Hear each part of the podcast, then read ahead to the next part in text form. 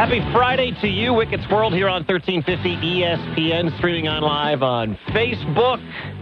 Thank you for being a part of it. Uh, busy. St- Listen, here's the deal, man. I'm in football mode. I know that there are baseball races happening, and I've got friends that are all about soccer and news about big names in soccer. Frankly, I have no idea about anything to do with soccer, but I am in a straight up football mode because we actually have. I don't think I realized that week zero was upon us. What is week zero? Well, we apparently don't do week one anymore because we need to get more games on TV. But we have actual college football tomorrow to watch.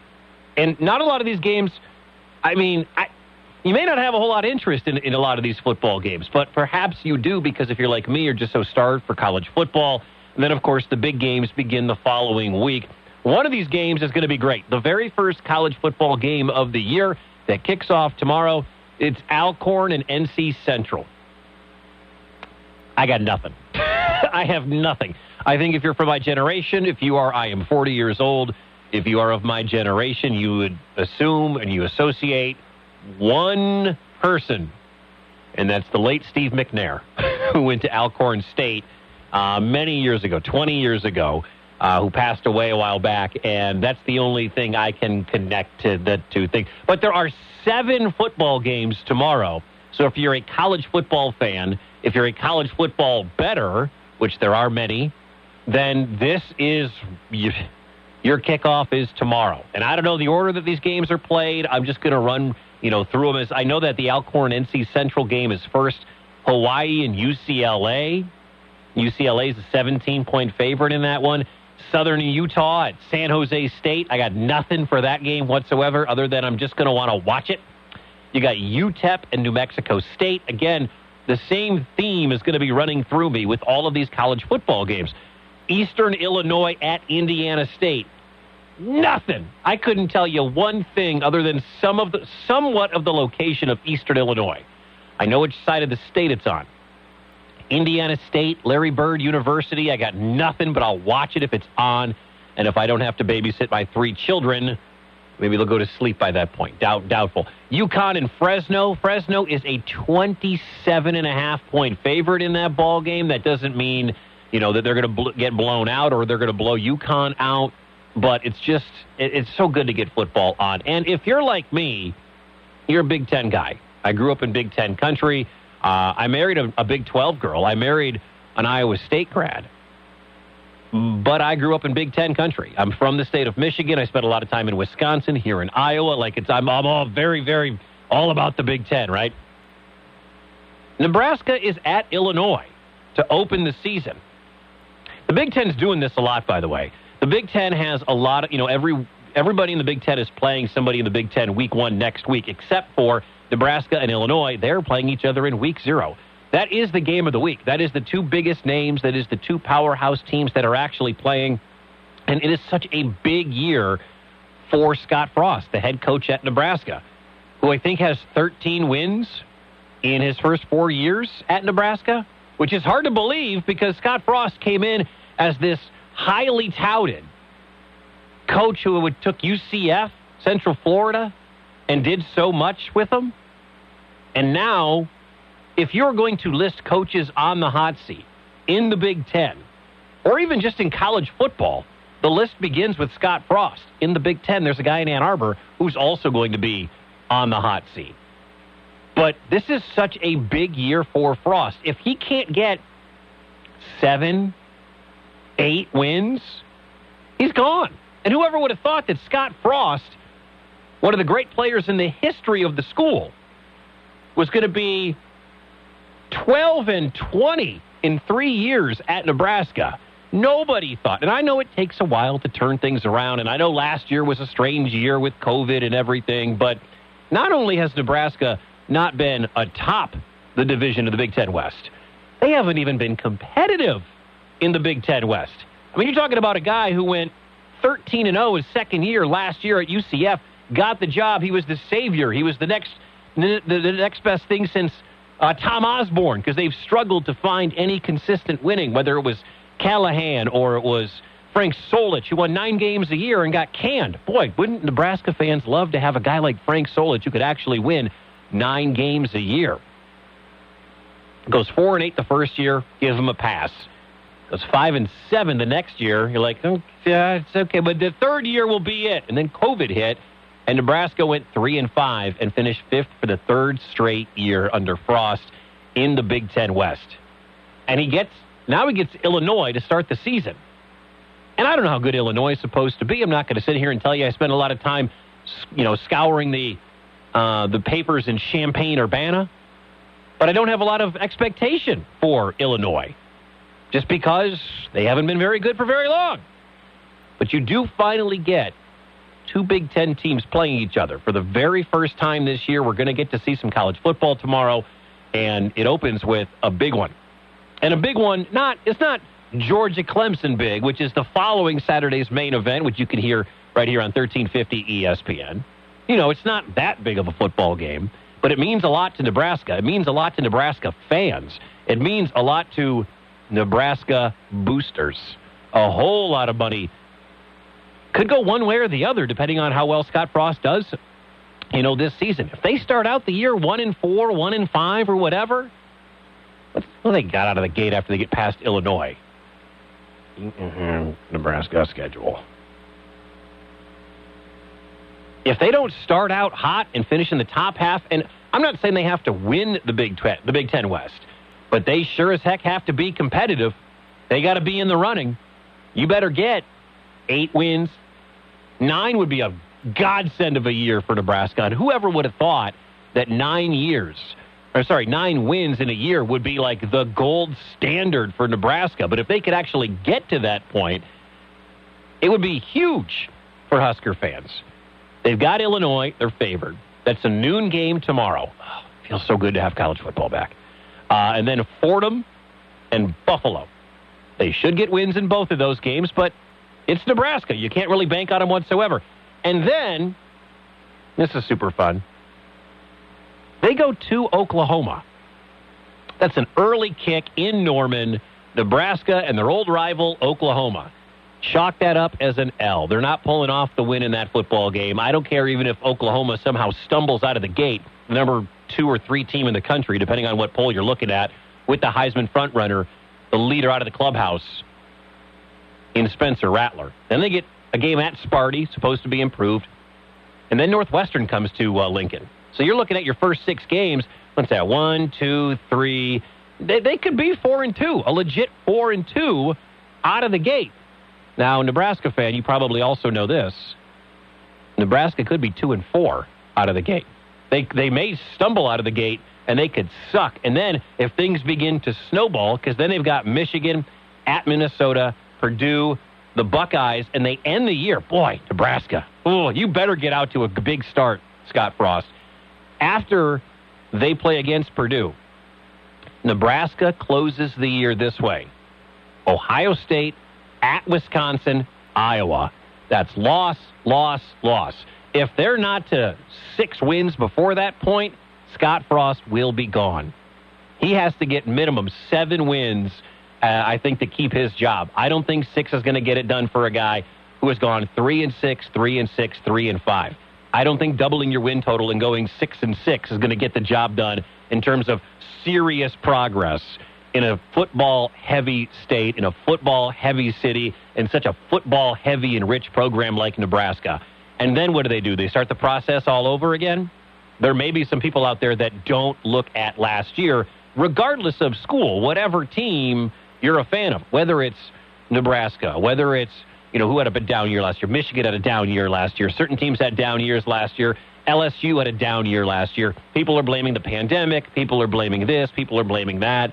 Listen, if they don't get things righted there in Nebraska real quick and they don't start out 3 and 0, it's going to be a rough, rough go for Scott Frost and company. But that's the biggest game of the weekend, at least in terms of teams with cachet that we actually have uh, to talk about in the world of college football. And then it all gets kicked off again then for real in week one. Because this is week zero, which is so strange. I still don't know why we're calling it week zero, but we are calling it week zero. And then after that, of course, we get back into the regular swing of things next Thursday, so six days from now. Everybody's darling from last year, Coastal Carolina, will blow the doors off at the Citadel, most likely.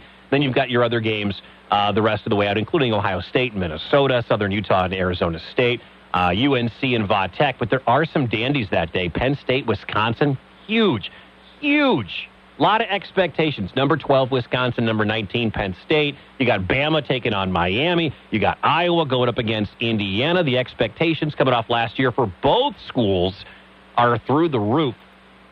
Iowa won six straight. Could have won seven had Michigan not gotten COVID. Could have won eight had Mizzou not got COVID in the bowl game. The expectations are high, although they're not the favorite to win the West. That's Wisconsin. And they go up against Indiana, who came off maybe the best year in school history. They get the, quarterback Penix back. You had 17-18 between uh, Indiana and Iowa in that first week game in Iowa City. But I don't want to get ahead of myself. We'll get into Iowa and Iowa State coming up next week on the show, next Friday on the show.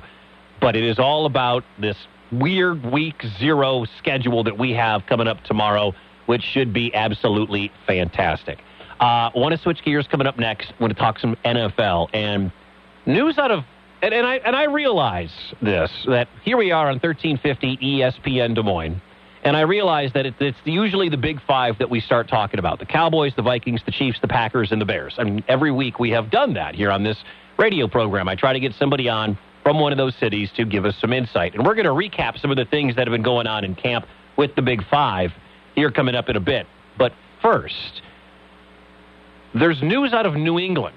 And there's some incredible audio out of New England that has been taken in a very racist way.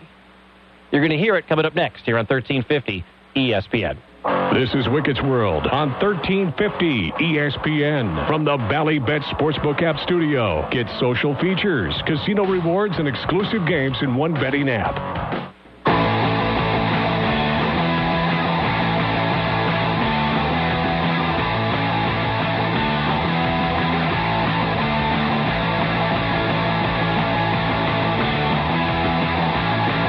1350 ESPN, Wicket's World. I'm Mike Wicket. Don't forget, follow us on Twitter at ESPN DSM. And you can also uh, watch us and like us on Facebook.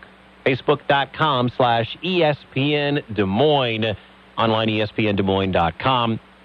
Cubs and White Sox coming up later on tonight, 6.30 for the pregame as one of the... Man, I... Listen, I'm a Brewers fan, all right? I don't I don't follow the Chicago Cubs with a with a passion, but part of me, part of me being around here and knowing so many Cubs fans here in the Des Moines area, it's been a rough go for you. if you're a Cubs fan, it is. Kara, our producer, is shaking her head. Yes, uh, it has been a rough go for Cubs fans after that trade deadline passed, and now, and I. I know that Cubs fans hate watching the success, say, of the St. Louis Cardinals. That is, you know, hatred. Hatred of the St. Louis Cardinals. You're annoyed by the Brewers, but for the most part, for the last 30 years, the Brewers haven't mattered. They do this year. But when they're playing the crosstown White Sox, and ever since interleague has become just a normal thing, I feel like there's just that, that, that hatred between the north side and the south side. But this year, for as good as the White Sox are, this could be a bloodbath in three games. it could be really, really bad for the Cubbies as they are looking towards the future with all of the prospects that they have. Uh, and, and hopefully, if you're a Cubs fan, things will work out for you in the future. But boy, those White Sox, they look really, really good, really, really strong. And you can hear that game coming up tonight. 6.30 for the pregame, 7 o'clock for the first pitch here on 1350 ESPN. So this next story is probably going to annoy you, but comes to us out of uh, the New England area. Former New England Patriots quarterback Scott Zolak was on uh, the Sports Hub, 98.5, the Sports Hub, and he played, you know, from 92 to 98, and he was talking to the guys, and, you know, there's a big debate going on in New England. I'm sure you've seen it. It's about who's going to be the quarterback of this New England Patriots team. Is it going to be Cam Newton or the kid they took in the first round in Mac Jones. And Cam, and, and I have maintained this, I think Cam Newton's washed. I do. I know that last year COVID and whatnot, and, and Cam hasn't been the same. His body isn't what it was when he came out of Auburn and took the league kind of by storm and went to a Super Bowl with Carolina, what, about five, five six years ago, whatever that was. Cam's not the threat, the dangerous, playmaking, dynamic, scary quarterback that he used to be. I just think he's done. I don't know if he's a better option than, than Mac Jones is right now. Um, I think, you know, if you watch the, uh, the, the Indianapolis Colts last year, they had a, a big bodied quarterback who came in for Phil Rivers. Jacoby, uh, Jacob, what's his name? Jacoby Brissett. I was going to say Jacoby Ellsbury, but that's not right. That's a Red Sox. Jacoby Brissett. He would come in from those short yardage situations on fourth and one, and he's such a big dude, and he would barrel over, and he would get the first down, then he would come off the field, and then Phil Rivers would go back in. I feel like Cam Newton at this point is best from 10 yards in to the end zone, and everything else is a crapshoot because Cam's never been the most accurate thrower ever, and his skill set seems to me to be diminishing. But I think the biggest knock on Cam from a lot of people is Cam's maturity, Cam's focus, Cam wanting to be a leader for a football team. And I don't want to get into a big vaccine discussion with you, but the rules are out there for football players. If games are are forfeited because they don't have enough players on the roster to play in games due to COVID 19, teams are going to be mad. Teams are going to have to pay for all of the other teams' paychecks. They're not moving games the way they did last year. Cam got COVID last year. Cam had to miss a game or two last year because of COVID 19. Cam had to miss five days of practice this year, this week already, because he didn't know the rules, didn't understand the rules, didn't care about the rules, whichever one you want to believe. And he got a COVID test off site at a place you're not supposed to get your COVID test. And he is unvaccinated. You can play unvaccinated, you just have to get tested often in this league this year. That's fine. That is your call. I cannot force it upon you. But Cam got tested at a place that is deemed illegal, wrong, whatever. Had to miss five days this week. And that got all of the media members. You heard the show right before I came on. We're talking about Cam Newton and whether or not he's the right guy. I don't think Cam Newton is a Super Bowl quarterback at this point in his career. I don't know if the the realistic expectations for the New England Patriots are to get back to the Super Bowl. But Cam never has shown the, the, the, it doesn't come off to me as a guy who was a Cam fan at Auburn. It doesn't, and a Cam fan when he was Carolina, but he doesn't come across as the most serious, the most focused guy in the world. I'm not going to go as far as what Scott Zolak said. Now, what Scott Zolak said, I'm going to play it for you here in a second. Scott Zolak is probably going to get deemed a racist by what he had to say here. I don't think it was meant to be racist, but Scott Zolak was asked on 98.5, the Sports Hub in New England, in Boston, about what he would do to get Cam Newton's game back on track. I'd turn off the rap music, first of all, because I think it's distracting for Cam here. Because in between every throw, he's dancing. I did see like, I did see Karen of the Herald tweeting about that as he took the field. He's doing it in between drills. You're saying? Yeah. He, he, yeah, he makes a throw, and then the music's still cranking. I know you can hear uh, faintly in the background here. I think it's distracting for you. No, uh, it's when they play Bon Jovi. That's yeah. like the only. Eh, no, I'm kidding. Um, but he can't help himself to where Mac looks like he came to work again. Like he's here to work, and everything's attention to detail. It can't, but that. But, it, but again, is that style? What, what well, is I was going to say is that atypical. That none of this sounds this atypical from Cam. Yeah. Nothing different. Yeah, nothing okay. different. Well, that's what he does then, right? I mean, so I, I would. It would be to me. It would be more noteworthy if he was doing something that was out of character. Like it sounds like he's doing all the same stuff, which means he might be first through the drills, which I don't. Which I don't like. I don't like at all. By the way, we got a tweet from Brady, and I think this is a good point. You said yesterday, though, you would be pissed if Cam worked with the ones today. And then, yes. So so why so why the change of heart?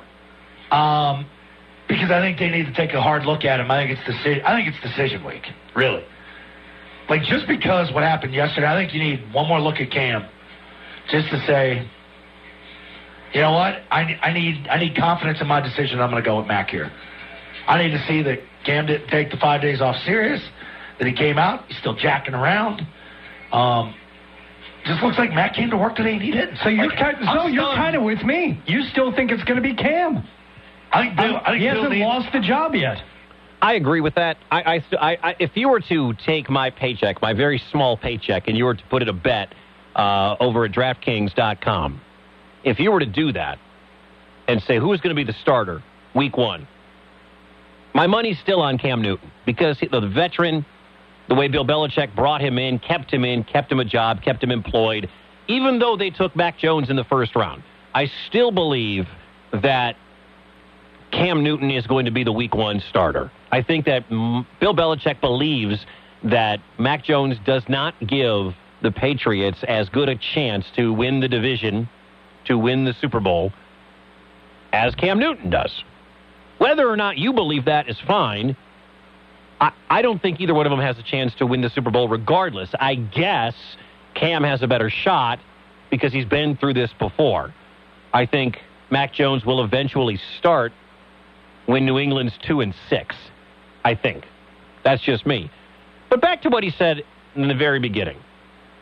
Can we play the first like ten seconds of that again for me, please? Can you can you play a little more of Scott Zolak once I again? turn off the rap music first of all because I think it's distracting for Cam here. Because in between every throw, he's dancing. All right, right there. Thank you. So Scott Zolak is going to be painted as a racist by somebody out there. Someone is going to paint him as a racist because Cam is black. Rap music is usually geared towards black people. Cam can't focus because black music is keeping him from playing football at a high level.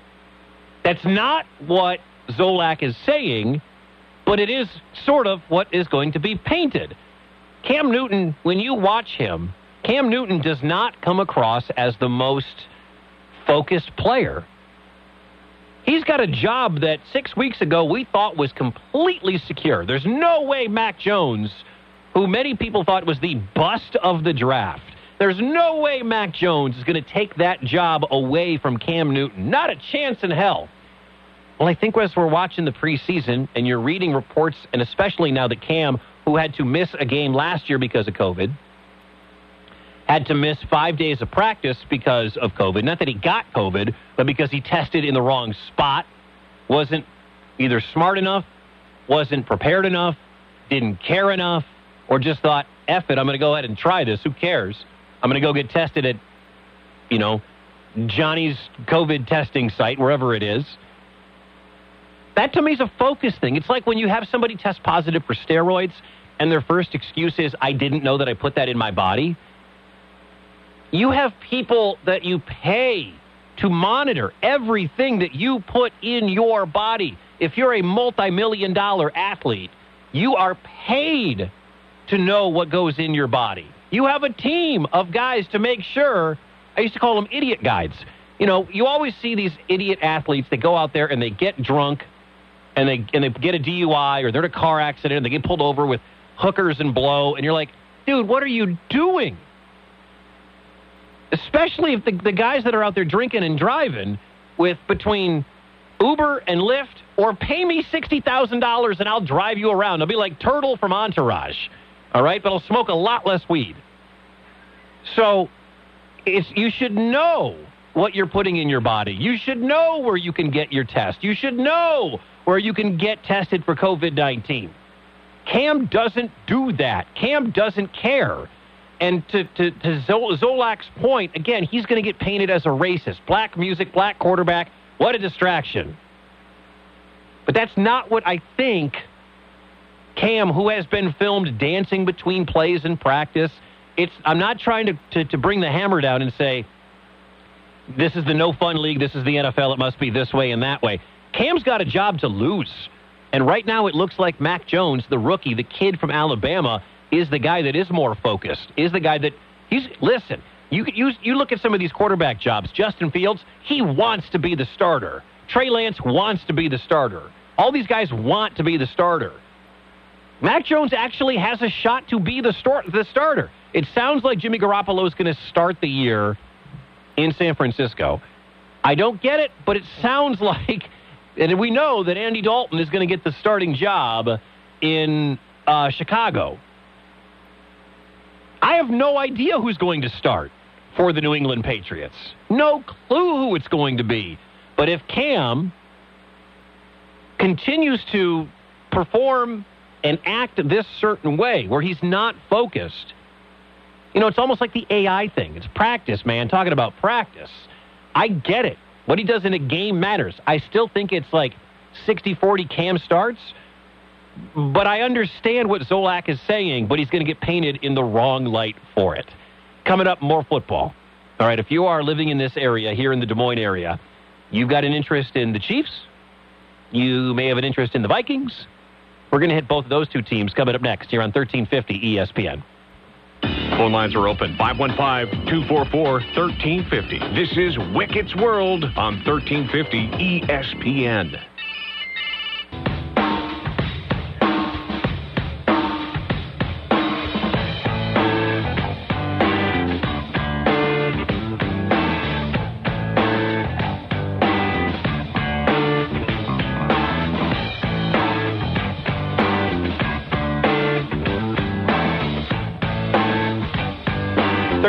Thirteen fifty ESPN. It's Wicket's World. My name is Mike Wicket.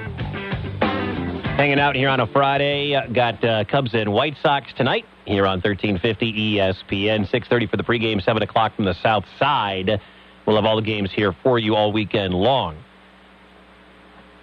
It's football season. Let's be real here. It is all about football right now. Everybody has it in their blood. Everybody can smell it in the air. There's there's pumpkin spice lattes and football in the air. That's what everybody's got. College football tomorrow. Uh, and then we get the big slate of games the following week. And then we get to the NFL.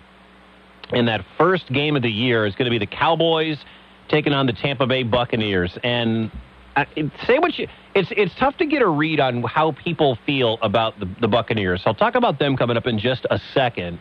But here in the Des Moines area, there are the big five the Chiefs, the Bears, the Packers, the Vikings, and the Cowboys. Those are the t shirts you see around here. Those are the flags you see waving. Those are the bumper stickers that you see. Those are the five teams that people care about. I can talk about the Packers forever and ever, all right? I will do that, I promise, at a later time.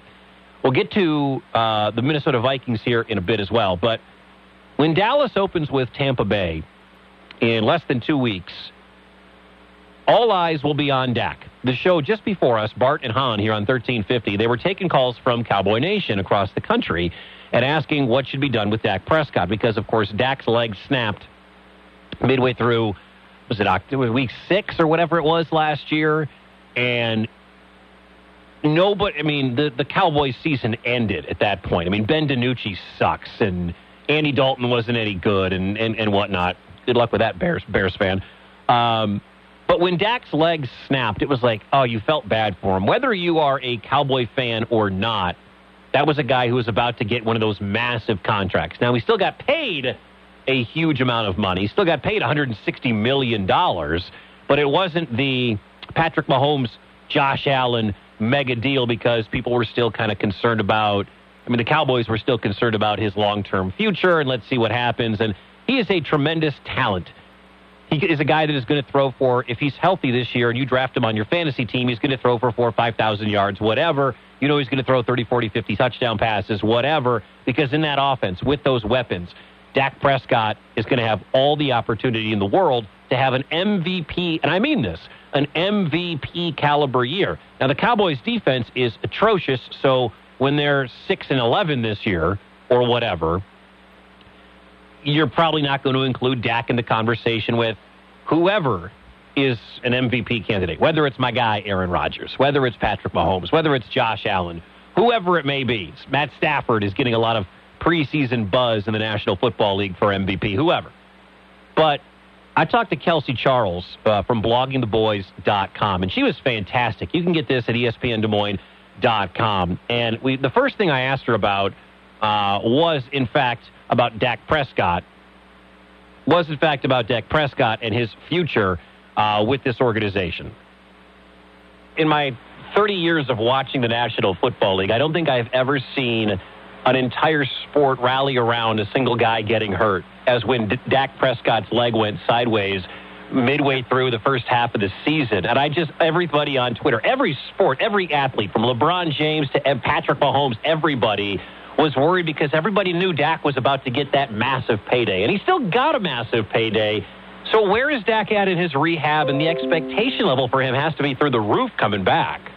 Yeah, I mean, I, I love that you mentioned how everyone rallied around him. I think that's one of the things about Dak is he's just such a leader. I actually I, I work in sports marketing in my nine to five, and I work with him in a professional setting too. And he's just one of those guys that is exactly how he comes off. He's very real, very authentic, and and really is out there working his butt off to just do the best he can. Like he desperately wants to win for this team. So it's easy to cheer a guy like that on. And so obviously seeing him go down last year when there were such high expectations, you get new leadership in the building. There's this revitalized energy, and then it just falls flat. It's just so depressing. But um, I can say there's a lot of optimism around around what he's been able to do thus far. He's he had a little bit of a setback, had to have a bit of a, a second surgery, if you will, back in the fall, and and that came out pretty recently. But um, you know, come OTAs, he's running around and he straight up tells us in the media, he goes, "Listen." let's bury that narrative already, guys. Like, I'm done. I'm back. I'm good. Like, I am ready for this. He's talking about pressure is a privilege. And, and I personally love that from my quarterback. I love the guy who has a chip on his shoulder when people outside of Dallas are saying, hey, you're not elite. You're not ready. You're not there yet. You probably won't ever be. And he says, okay, I'll take that. And, and I'm going to go ahead and prove you wrong. So I'm here for that type of energy. And coupled with getting everyone back on the field, I feel really good about what this team has the potential to do. Again, you know, I think there's a contingency of Cowboys fans that are convinced that Dallas is going to win the Super Bowl every year. But um, I feel like they have a pretty good chance of making some decent runs, at least towards the postseason, should everyone kind of gel together with the talent that we have on this field. Kelsey Charles, bloggingtheboys.com. Uh, it's it, she's a great interview, and if you want to go check out the rest of that, ESPNDesMoines.com, and check us out on SoundCloud. It's there for you. It, it, it, honestly, then that was, by the way, a couple of weeks ago before the shoulder injury kept Dak from getting on the field and playing in any preseason game and getting any sort of uh, feeling of confidence inside Cowboys fans. So that was even before that. So now Dak's got the shoulder injury and he's got the coming back from the leg injury. There's so much wonder about what, you know, how fragile is Dak at this point? Dak's not a fragile guy. That's not what I'm saying. But until he heals completely, and maybe two years from now, that leg will be, or a year from now, that leg will be where it's supposed to be. But at this point, I think there are a lot of Cowboys fans wondering, well, what do we do? Do we put him out there? Do we let him take a hit? You know, does somebody you know, because if you've got guys that are competing, and we're about to be cutting these rosters way, way, way, way, way down right now, and the Cowboys are unlike, you know, they're they're no different from anybody else. They got guys fighting for roster spot 42, 48, 51, 53, the very last guys. They're going to go balls out. And if the, the, the practice says, or whatever, or if Dak gets in the next preseason game and somebody on the other side is trying to make that roster for whoever the Cowboys play in their next preseason game, and that guy doesn't hold up and pummels Dak Prescott early because he's got a clean shot. Somebody blew an assignment. Somebody in practice, a Cowboys practice, is trying to make a name for themselves, whatever, and you knock out Dak Prescott for the second straight year, you are done. Dallas is done. I mean, they've got no nobody has a quarterback the caliber of Dak Prescott sitting on the bench waiting to come in and play. Dallas will be done before the season even starts. But on the flip side, you have to know what Dak can do. Can do. What can Dak take? What kind of shot can Dak Prescott actually take? Because he's going to see real action.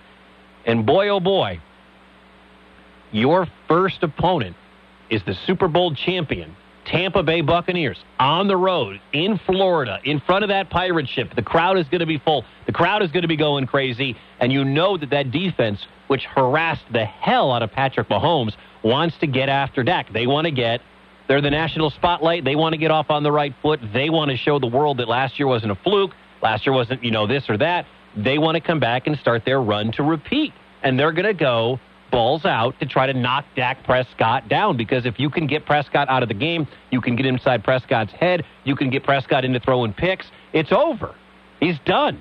He's one of those guys that I don't know if he's mentally tough enough to overcome early mistakes. And Tampa Bay is going to key on him. They're that good. You saw what they did to Mahomes, and that Dallas line isn't what it used to be. It definitely is not what it used to be, you know, a couple of years ago when they were talking about all these tremendous Pro Bowl ta- talent, the offensive linemen that they have. Do I have to take a break right now? Is that what you're telling me, Gable? Is that what you're telling me? You're okay. Yeah. All right. Well, we will come back. Coming up, we're going to uh, go north to Minnesota. Phil Mackey from SKOR North. The, the Vikings have one of the great enigmas in all of the National Football League, and we'll discuss that coming up next here on 1350 ESPN. Follow us on Twitter at ESPN DSM. This is Wicket's World on Des Moines, 1350 ESPN.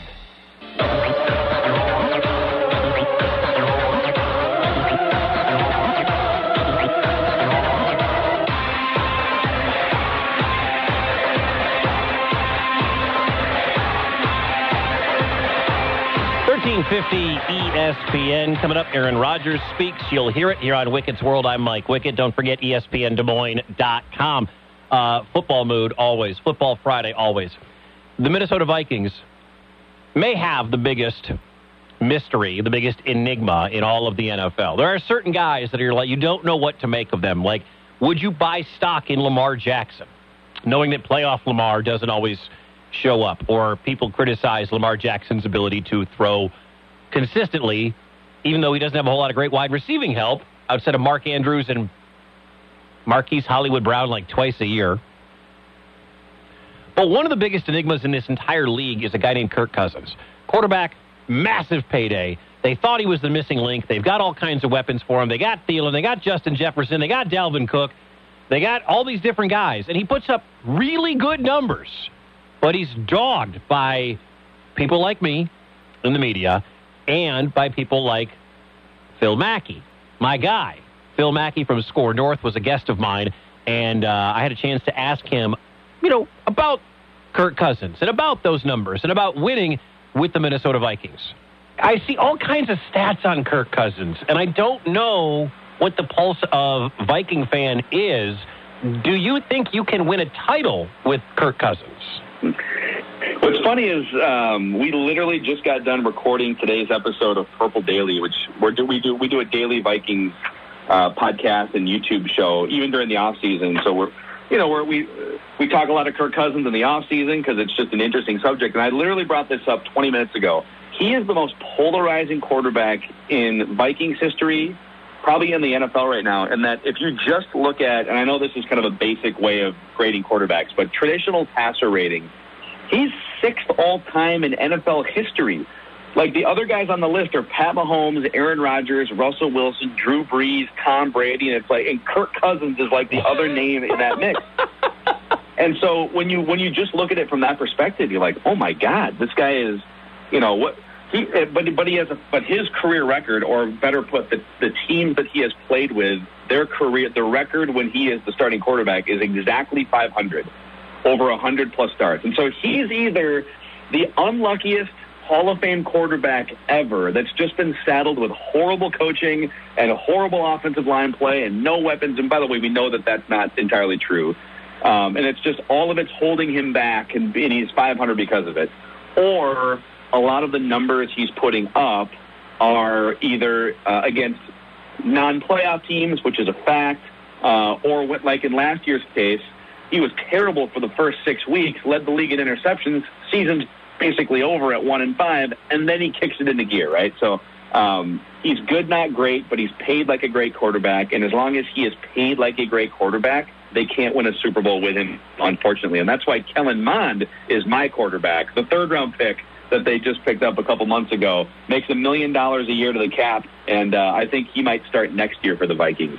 It's Phil Mackey, SKOR North up in the Twin Cities, and uh, it, it, the the the stat that jumps out at you is that Kirk Cousins is the sixth all-time highest-rated quarterback in the history of the National Football League. That doesn't make any sense whatsoever. And so, you know, if you're looking from a fantasy football perspective, Kirk Cousins is your guy. But if you're looking from a winning perspective, is Kirk Cousins your guy? I don't. They like he said at the very end there. They're paying him like he's their their guy. He's a guy that they're throwing 80 million, 84 million guaranteed that first contract. They extended him. They added more guaranteed money onto it. You know, they it, it's it's a strange, strange situation surrounding Kirk Cousins, and I think that the the Vikings are at their best when the offense doesn't focus around their quarterback, when it focuses around Dalvin Cook. The caveat to that, of course, is Dalvin Cook hasn't played a full season in several years. Dalvin Cook isn't glass, but he's not the most durable guy on the planet. So what do you do? Do you put the ball in the hand of Kirk Cousins and say, go win us some games? Or do you give the ball to Dalvin Cook and hope that he can hold up at this rate? I don't know if he's a 22, 25 carry guy anymore, but you got to get him 20, 22 touches because he's so dangerous with the football. Just ask my Green Bay Packers when he scored four touchdowns on him in a game late last year. That sucked. Speaking of the Green Bay Packers, uh, Aaron Rodgers was uh, at the podium recently, and you know somebody made it's funny. Somebody said you've had a pretty sharp camp, and some of the words from Rodgers are kind of revealing about what his future may be in Green Bay. I think the practice reps are the most important thing because you're going to see more defenses that you might see in the in the regular in the regular season. I think what hurt him uh, more was maybe missing that day against the Jets, or both. He missed both both the days. Yeah, missing those two days because uh, Saleh threw a lot of things at us, and that to me is more important uh, than than the game. Now, the first week the Texans didn't play a whole lot on defense. They played some very uh, vanilla coverages. It would have been better against the Jets. Uh, Buffalo, I'm assuming I heard starters are going to play. But uh, this would be great for him because the starters and that Bills defense, which is very aggressive and, and throws a bunch Like of different looks, ESPN Des uh, will be good for him. Uh, the thing, and I talked about it with uh, John Kuhn uh, the first week, the most important thing for any young quarterback, especially for Jay, is the footwork. And when he throws the ball on time, he's a very accurate quarterback. Um, you know, if there's any type of clutter with uh, progression or read or whatever, for any of us, any quarterback, when you're not throwing the ball in rhythm, it becomes more difficult to be accurate and be effective. Um, I thought just today we were working on a couple things with Getsy, and I thought uh, he did a really nice job um, with a couple of things we were working on with him and, and Kurt and uh, and Jake. So, um, you know, he just needs to trust his footwork and, and go out and, and, uh, and play play in rhythm. It's Packers quarterback Aaron Rodgers talking about uh, the guy who's going to take his job next year, and that's Jordan Love. You know, Aaron didn't say this is a Super Bowl or bust year. He did say at one point in this press conference that everybody kind of knows what's at stake, and who knows what is going to be in play next year. And you know, when Jordan Love got hurt in that first preseason game when he was leaning back to throw or rearing back to throw, and all of a sudden somebody came back and he tweaked his arm, you know, you, you may want to make sure he sits out that second preseason game. Should be a good one for him because he's got the Bills, and that kid needs all the reps he can get because the job's his next year. Unless something crazy happens, who knows? Hey, my thanks to Gable and Kira for producing this fine radio program. If you missed any of it, you can podcast it at E espndesmoines.com. Follow us on Twitter at ESPNDSM. Like us on Facebook. Don't forget Cubs and White Sox later on tonight at 6.30 for the pregame, and then Pat and Ron have the call right after 7. My name is Mike Wickett. Thanks so much for listening to Wickett's World. Have yourself a great weekend. We'll talk with you next week here on 1350 ESPN.